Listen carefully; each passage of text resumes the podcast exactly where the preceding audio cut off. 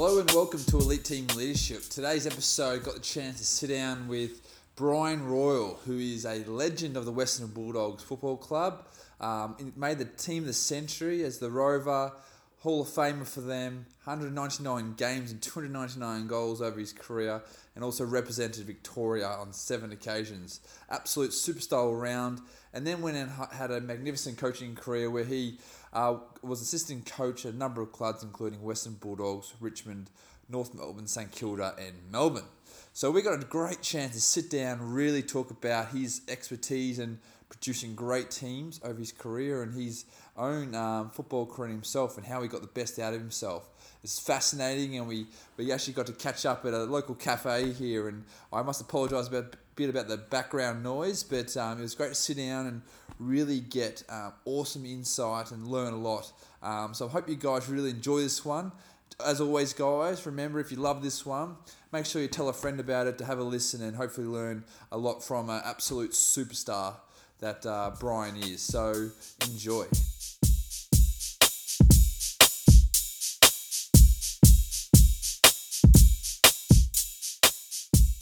Welcome to Elite Team Leadership. My name is James O'Connor, and today I'm excited to have Brian Royal um, sitting down with me to have a chat about producing great teams, um, leadership. Now, Brian obviously has you know tremendous experience and a huge career in AFL football. Um, played 199 games for the Doggies. Uh, was a Hall of Famer for the Doggies um, in the team of the century, I believe, as a rover. Um, and then went on to uh, be assistant coach a number of AFL clubs, including Melbourne, Richmond, St Kilda, and Western Bulldogs as well. And North Melbourne as well, Brian just um, lets me know. So I'm uh, excited to have you here. So welcome, Brian.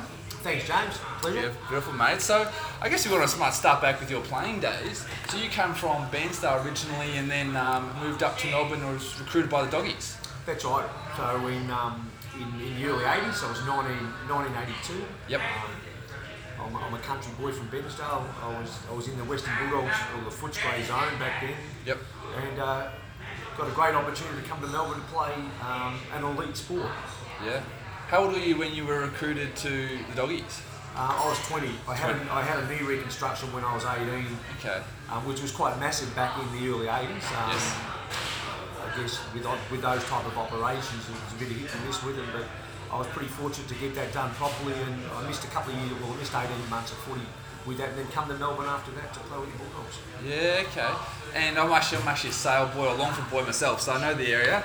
Um, but I guess once you got to the Doggies, you, you who you, your first coach would have been back in the early 80s. Who was before Mick Malthouse? Now um, about it? we it. had a guy by the name of Ian Bluey Hampshire. So um, he was my first coach. He only lasted one year. Um, yep.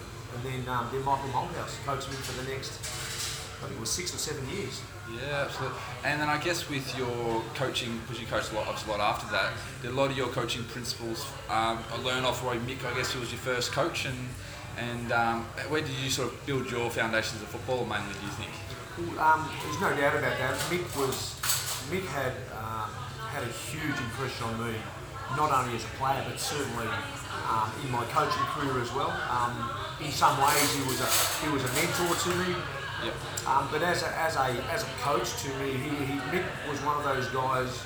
Um, he was great at building relationships with players. I think, and that's one of the things I really took out of him as a as a coach to a player yeah. um, that I put into place. But he he had that great ability to be able to work with you and get the best out of you. Um, he really cared for you. Yes. Um, you would want to do probably things under him that you probably wouldn't do for other coaches because of the, the care um, that he did you. And it wasn't only care about your football, he cared about your family. Yes. Um, I know that you know, one of one of the things that Mick used to do back then, you're talking, you're talking 30 years ago, he would ring every player the night before the game. Really? Um, which was, you know, back in those days, you, you had 20 players on the list, so I'd make 20 phone calls on a Friday night just to talk to you, just to reassure you about your, your role the following day. So just little things like that that I, I took away um, from him as a coach. Yeah, so building, obviously, he was very good at building relationships. So um, that's obviously key to what you did. So if you were a coach listening to this, what sort of you know two or three things would you you know like to see coaches do today with players to get that you know, strong relationship, which obviously produces a great result? Well, obviously, obviously the communication with with your players is critical. Um, in in team sports you have a lot of you have a lot of players that you've got to deal with, and it's important that you. Um, I make a I make a note that that, that the players I've spoken to. So more for the more for me to, to highlight the ones I haven't spoken to. Yep. Um, and it's not, and we've got to be really careful as coaches. It's not all about you're not talking always about the sport or the profession. Yes. Um, it's really important to, to ask them how their weekend was. You know, how's the girlfriend?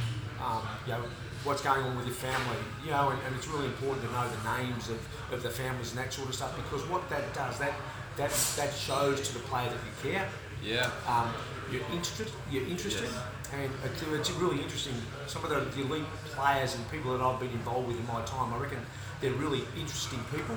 Yes. But I sort of look at them and go, I don't reckon you're really interested in in what's going on around you. Yes. Um, and which is which is yeah, which is which is quite incredible, really, when you you know some of the players or the coaches I've worked with in time. Yeah. Now, I, I guess through your you know your career um, with the doggies, which, which sort of stands out as uh, your best season during the you know, 80s and early 90s? What was your best season? What do you, what do you reckon brought about a really great season from yourself?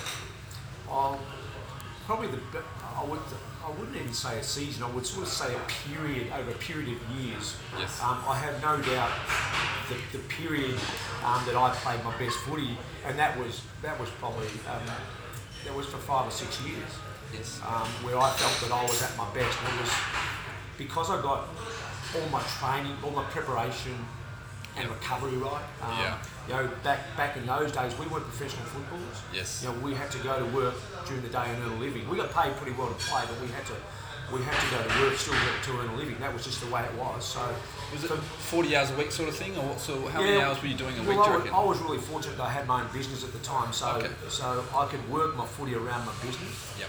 Um, but I remember remember back now that, that I would get up at you know five thirty in the morning and, and, and go to the gym and train before Yes. work, go to work, and then then go to the football club and train again. So Yes. um, you think back now, the players wouldn't the, the players it would not be heard of guys doing that because it's all about recovery now is, is about getting your sleep pattern right and all that sort of stuff. Yeah. So for me, it was was all about my, my preparation Yep. and my recovery. Yep. Not only about game day, the performance day, but it, it, it had a fair bit to do about uh, certainly about preparation. Yep. And that do you reckon was that what made you sort of leader within your group and made you, you know, stand out as one of you know, the best players obviously in that obviously team and in the competition at the time? Oh, no doubt, absolutely no doubt. And um, I felt that I was a really strong leader. Yep. And, and it wasn't because of what I said, it was some of the examples that I set, I guess, as a, as a player and the way I, I went about my work. Yep.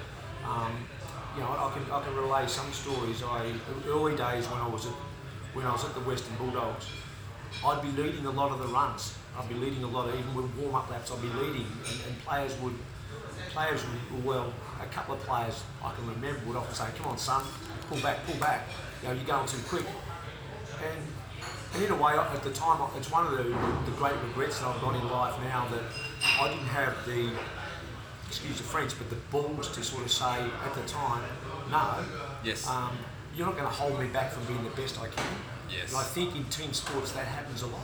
Yep. Um, I was fortunate to play in a few finals games, four finals games for, Yeah. the Bulldogs, but we didn't win a premiership. And sometimes I think players will hold other players back, and, and that's it's probably I don't have too many regrets in footy, but that's certainly one of the regrets I do have.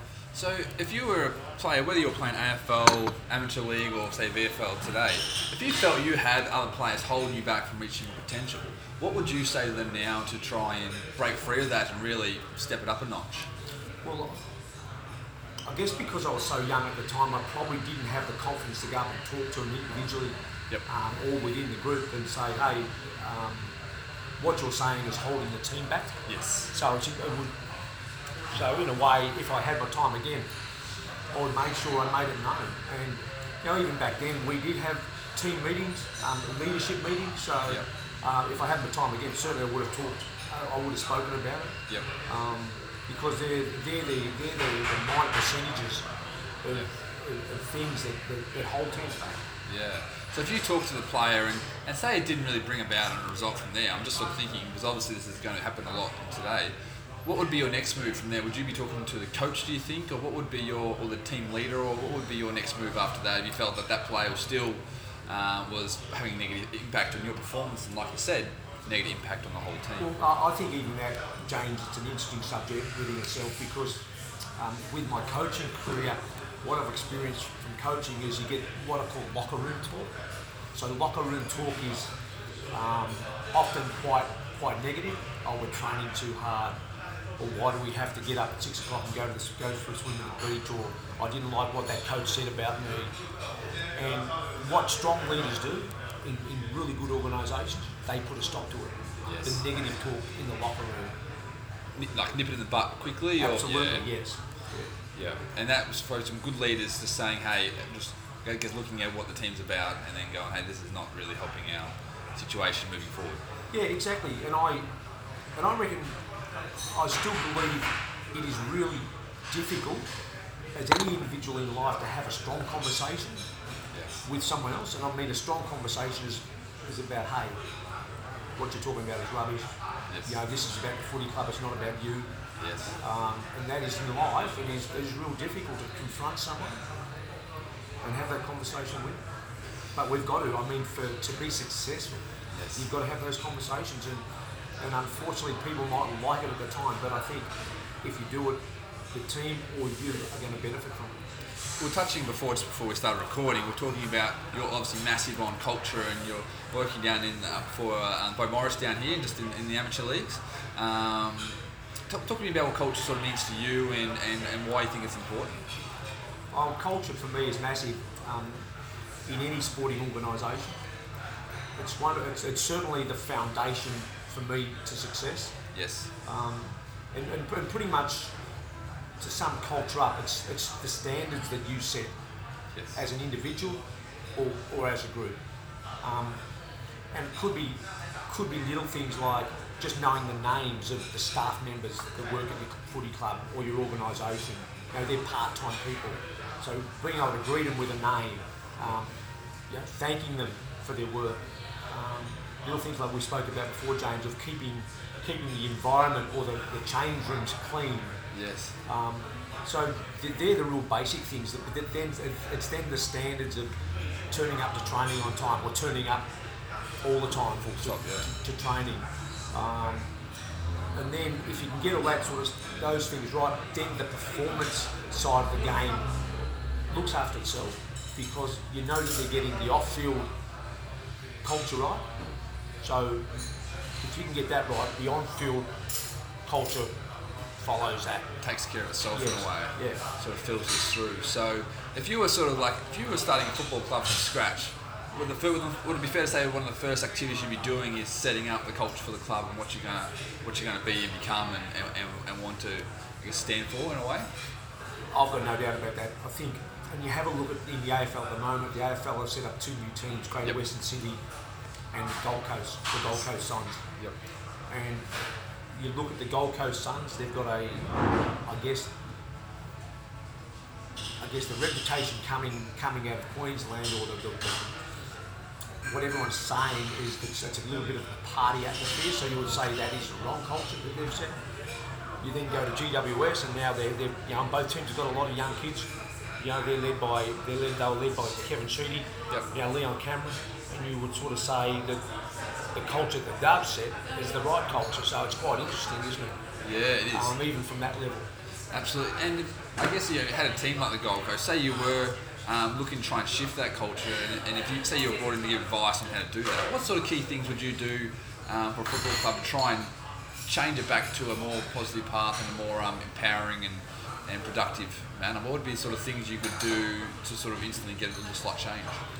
I think it's, and it's a difficult one. It is a difficult one to change, and I, I don't necessarily blame, I don't necessarily blame the players for the culture, Yes. um, because they only learn it off the past people who've been been in the organisation, so they don't know anything different. They just think that's that's just normal, you know. Um, so you've got to put, for me, you've got to put the right people in place, so, and that, that comes down to staff as well as players. Yes. That's going to, that's really really that's that's enormously important to get to get that right because if you don't get that right, um, the players have got no one to follow.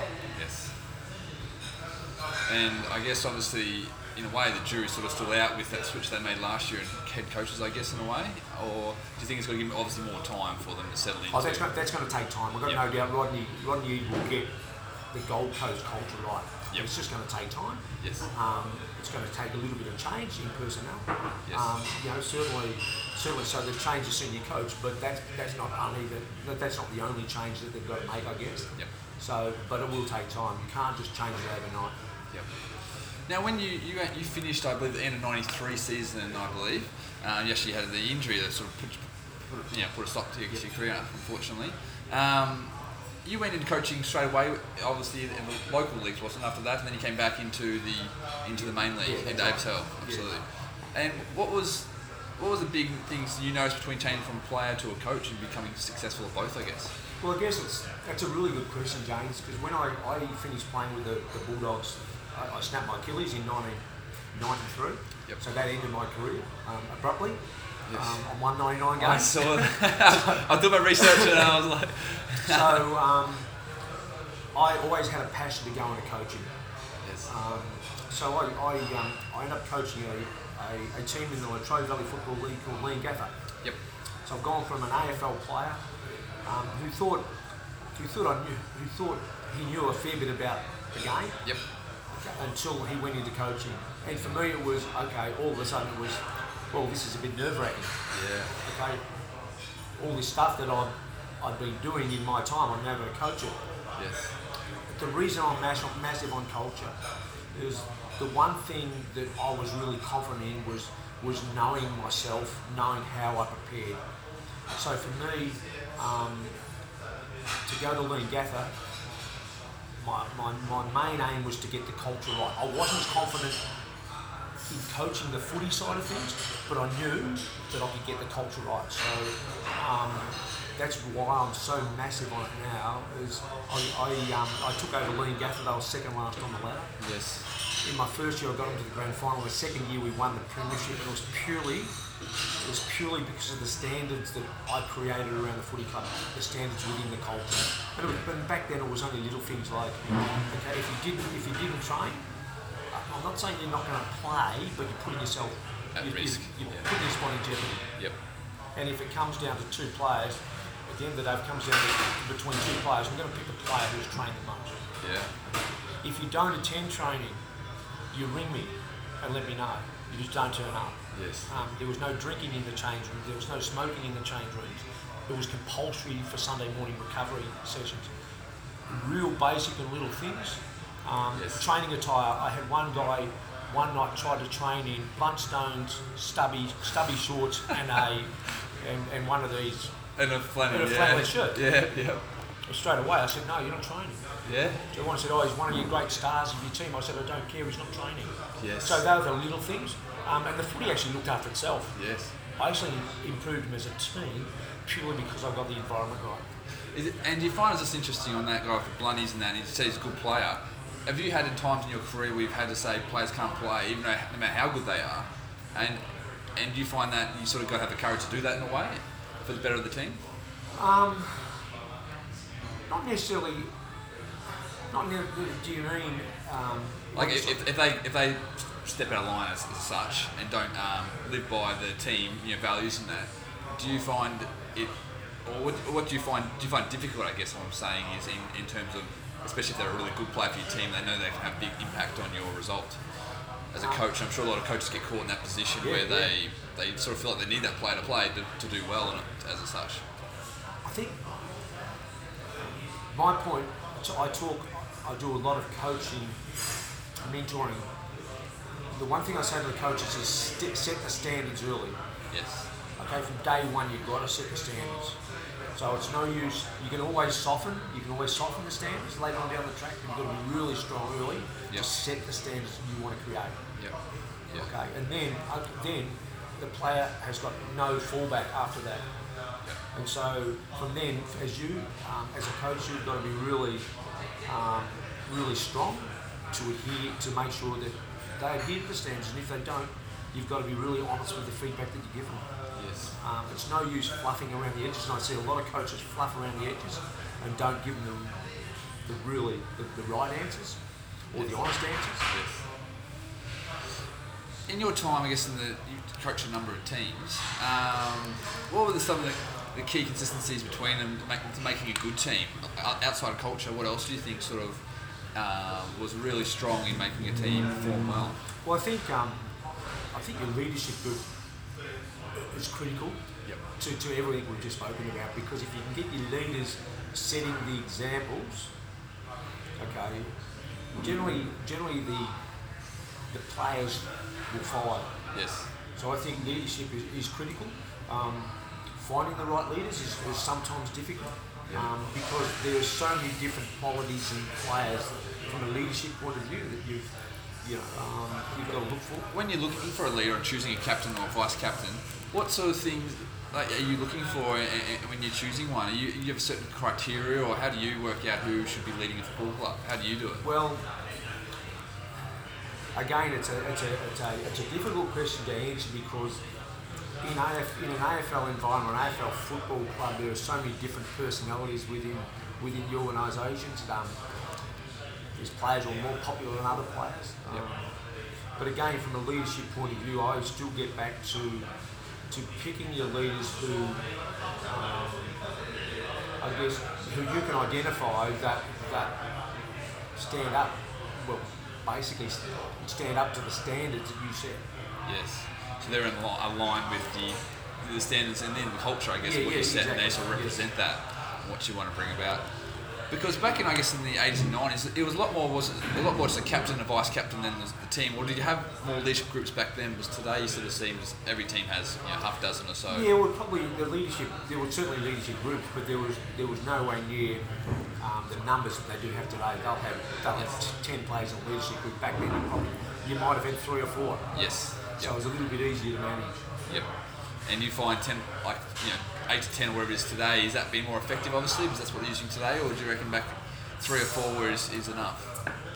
I, I don't mind. I don't mind the bigger leadership group as long as the right, as long as you've got the right people within the leadership group, because there's a lot of um, there's a lot of thing, things to manage within a within an AFL football team these days, and I think it's really important that, the leaders do share the load because I mean you've got so many things that you've got to look after as a player, with not only yourself but if you're also a leader there's a lot of things to cover, and I think it's um, if you can have a leadership group who all uphold the same standards or the same values, Yes. um, they then share the workload. Yeah. Um, so I want to change um, back to your playing career. In your, during your time, who was the best couple of players you played against, and, and, and what made them so good to play and hard to play against? I guess. that's, that's that's tough. I mean, Yep. What sort of names were? I, I was really fortunate to play in an era where we had some great players. You know, I Yeah. played with, um, played against and played with Leigh Matthews. Um, played against him obviously, and then played state football with him. Yes. Um, Tim Watson. yes. um, Dale Weightman, some, some, some legends of the, some absolute legends of the game. Yep. Um, you would know another guy, Gary Dempsey, who, Yes. who Gary played with the Bulldogs and then went to North Melbourne. I played state football with him. All the all the great players were the best trainers from Yeah. my point of view. They were the best. They were the best. I say trainers, but best preparers Yes. to play. It's, it's interesting. You, I, you always the classic story. I think of Michael Jordan, you know, the greatest of all time. He was the first to training, the last Exactly. to leave. Yes. And, and Yeah. yeah, you probably had the most talent in the world as well. Yeah. But you combine that with a, a work ethic, and that's what you get. Yeah, and I, I, and I say prepare, not necessarily train. So preparation, preparation is training, Yep. But also part of preparation is getting is getting um, your diet right, Yep. getting your recovery right, Yep. um, making sure you're ready to go to train. Yeah. Um, it's doing the extras to, to, to, to an elite athlete. If you're coming up through this, if you're giving advice to some teenagers coming through the system now, 15, 16, and really want to have a, get into the AFL, what would you be really talking about them really implementing this sort of stuff now, that sort of age, or sort of building that into your adult career as a footballer, like these sort of you know, working on your recovery, working on your diet, your sleep, and all those sorts of things? You start to tell them to sort of work on that now as you're sort of coming through high school, I guess? Oh, absolutely. I think it's really important, particularly kids who are coming through school, because what happens with the school kids, they've got all their sport at school, they've got all their extra activities they do after school. Then, then they go and play a, a club game of some sort of a weekend. So they so for them to get their preparation right, that is critical. So yeah, certainly I'd be having a conversation with them about about the preparation to, to perform. Yes. And that's not only performance training but also game day. Same question, but basically through your coaching career, who were who were the best coaches you saw and work with, and, and, and what do you think made them absolute great coaches? Um, You worked with a few over Yeah, yeah, a few yeah. great ones over your Yeah, time. yeah. Well, certainly um, we spoke about before about Michael Malthouse. Clearly, he's probably the best person that I've worked with Yes. at AFL footy Yeah. um, because of because of everything he stands by. Um, and Mick and Mick, I wouldn't have thought Mick was a a great tactician of the game, but what Mick coached when he, what he coached was um, all the basics of the game, and you actually got the basics right. Yes. You know, um, from a tactical point of view, um, I've got no doubt that he, he knew the game inside out, but he made sure the players got the basics right before they got anything else right. Yeah. So that was that was that was, and, and obviously, as I said before, um, Mick's ability to be able to um, build relationships with, with, with players was, was outstanding. Yeah. Um, it's, it's a really interesting one because I've worked with a lot of AFL coaches.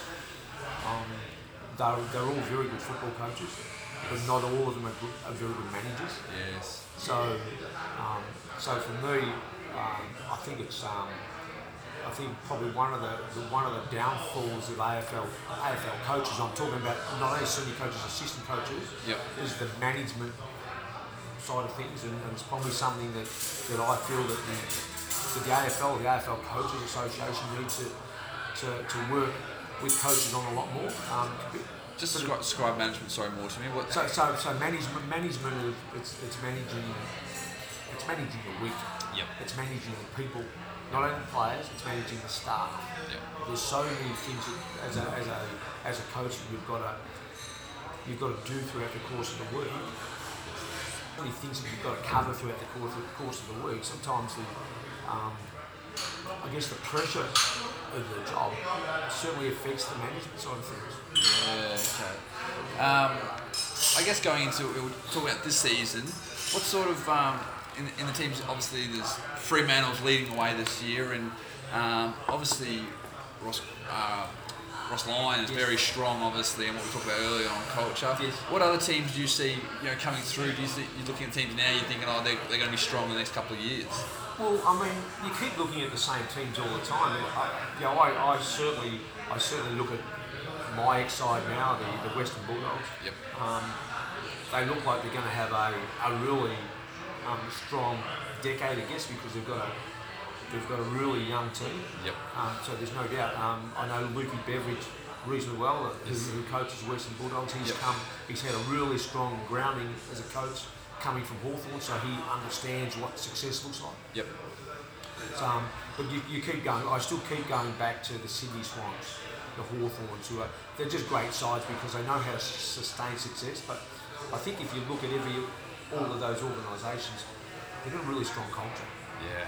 You know, Absolutely. Paul Roos, Paul Roos set it up at Sydney. Yep. You know, John Lye, John Longmire's taken it over. Alastair Clarkson's done an unbelievable job at Hawthorn, not only setting it up but, but making sure they get sustained success over a long period of time. Yes. Um, and, and, and each of those two teams have got great leadership groups. Yeah. In terms of like player personnel, um, do you think like a obviously getting the right sort of cattle in a way in your team is so important? Like, and obviously you look at Hawthorn, they've got so, so many superstars across the park. Do you reckon that is more bit, bit of luck in what they've got in the draw, or the work they've put into the recruiting and that, or or a lot to do with Alastair and his team of getting the absolute best out of those guys? I think it's um, as a, to be a good coach, you've certainly got to have the you've got to have the cattle. There's no doubt about that. Yep. But I've seen I've seen clubs have good cattle and not succeed Yeah. with it. Yeah. um, because of you know whether whether that was because of coaching or whether that was be, I think it's lack of leadership personally, and it's leadership at the top, Yep. um, the coaching group, it's leadership um, your organisation as a as an administrative group, it's leadership with, within the football team as a, as a player. Yeah. Um, those three things are really important, really important. So if you don't get that right, um, you can you can recruit good players, you can recruit very good players, but what happens when they come to a, a poor organisation? If they've got any any sign of weakness, that's where you know talk about you talk about playing a playing group with players who go, oh, oh it's a bit cold out there today, um, I can't train. So as soon as if you get a player to that organisation, they might start going to that corner Yeah. with that player and going, oh, it's a bit cold out there, I can't train yeah. type thing. And that's what happens. It's just just human nature. Yeah. We um, it, it's interesting talking about like you know like a Hawthorn, um, you know, or a Sydney. Um, I I guess those teams sustain success. They've obviously set that sort of benchmark and, and then be able to um, continually do that. It, it, I guess stemming down from the top. I'm guessing. Yes. From, from your understanding. With those teams you sort of mentioned before that uh, had great cattle and didn't um, perform. Um, I guess you can see that too with like a, like a Geelong even I guess with 06 when they really struggled and then obviously a couple of new changes. Uh, do you think that was one of the, obviously the reasons that they exploded the following year and for the last decade I guess? It's only, I've got no doubt, and it's only from what I hear. Obviously, I wasn't involved in that football club at the time, but certainly the noise that was coming out of the place was, I think they had the Leading Teams model come in. Yep. Uh, they started getting 360 degree feedback. Yep. Um, I think, in particular, Gary Ablett Jr. and Yeah. Stevie Johnson got some really strong feedback from the playing group. Yep. Um, and again, which shows great leadership from, Yeah. from some of the some of the players at the football club. No doubt that will turn around. Because they have some iconic leaders now. You think about it, like Tom Harley, Cameron Ling, and obviously led by Bomber Thompson during those years as well. Abs- absolutely. Yeah, stemmed from there. Um, well, I guess we're sort of coming towards the end of the interview now, Ryan, and um, I've got the last couple of questions I always like to uh, leave it with. Um, if you um, had three pieces of advice to any football club trying to achieve success, just three pieces only, only allowed to give, what would they be? Um, I think it's pretty simple from my point of view. um, it is get the culture right, Yep. get the leadership right. And recruit talent. Crew talent. Yep. Okay. Second last question. That too simple? No, no, that's good. That's good. We like it simple and easy. Yeah, yeah, Um, I don't know if you're an avid, you're an avid reader in books as well, or Uh, I try to when I get time. Yes. if you had to recommend a couple of books to teams going forward, or any sort of um, books. This is the basic question I ask everyone. yeah, yeah, yeah, yeah, If you had to recommend a couple of books, what would you recommend? Get your hands on and have a have a flick through. I um, I love I love reading autobiographies on great people. Yeah, I'm massive too. So Yeah. and it, because I mean with autobiographies they, they just go into into basically their life skills. So I, I love the autobiographies. So that's, and I read a lot of autobiographies because they're easy reading as well. Yeah, yeah. For, for me, but you, you see so much, or you find out so much more about that individual. Yeah. You know, I've, I've probably got you know, all of Michael Jordan's books. Yes. Yeah. You know, I've got books on Greg Norman. So they're Yeah. successful, really successful people. Yeah, fantastic. Um, final question. Um, what's your definition of greatness? Oh, definition of greatness. Hawthorn Football Club. That's not a bad answer. That makes it Yeah, Very Hawthorn practical. Football Club because because of where they come from yes. and what they've been able to achieve um, in, in really a relative short period, and to be great, greatness is greatness is not about just being winning one gold medal or one AFL premierships. Yes. It's about what I could sustain success. It's over a long period of time. Yep. And that's why I say the Hawthorn Football Club because they've been able to, to do that, and that's it's a, it's a magnificent effort when you think about what Alastair Clarkson has been able to do. It's a good answer. I like it. Well, um, thank you very much for coming in, Brian. I'd like to acknowledge you for coming on this and having a chat with us. And people, lots of people are to listen to this and hopefully get a lot out of it. Uh, acknowledge you for your work you've done coaching and obviously your fantastic playing career. And now working with your business and construction. Um, so thank you very much, and we'll have to catch up again soon. Thanks, James. Cheers.